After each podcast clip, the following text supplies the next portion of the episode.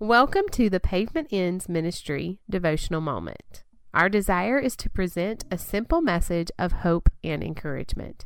Here is our speaker, Reverend Douglas Huff. The Lord our God is a God who specializes in nothing special. Yes, ordinariness is his specialty. Now, I guess you might think that the Almighty God would specialize in the extraordinary, that a superior God would deal only with superiority. After all, doesn't the Bible tell us that God is able to do exceedingly abundantly above all that we ask or think? Yes, He is an omnipotent God with unimaginable power and ability. He is the God who spoke the universe into existence and directed light to come from darkness. He is superior to all things because He is the maker of all things. He is the grand and glorious God who specializes in nothing special. Think about the ordinary things that God has used throughout history. For example, look at God's greatest treasure, mankind.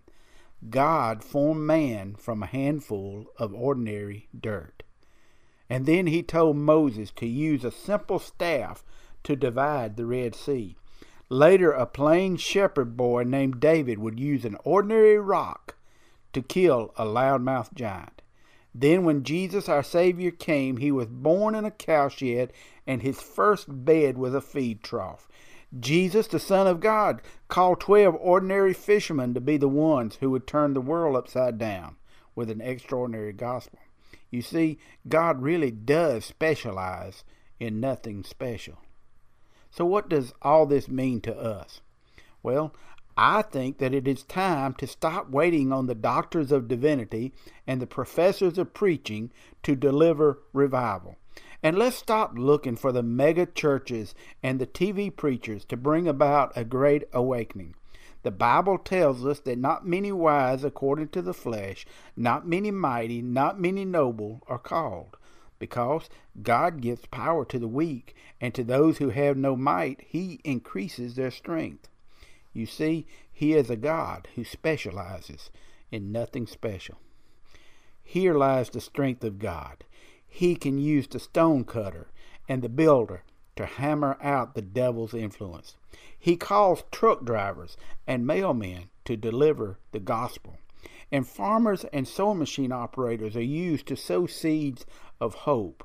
Meanwhile, crane operators and godly mamas and daddies are raising up the next generation of evangelists. You see, it does not matter who you are, where you are, or what you're doing. God has a special calling for you. You may think that you are nothing special, but God specializes in using nothing special for His own glory.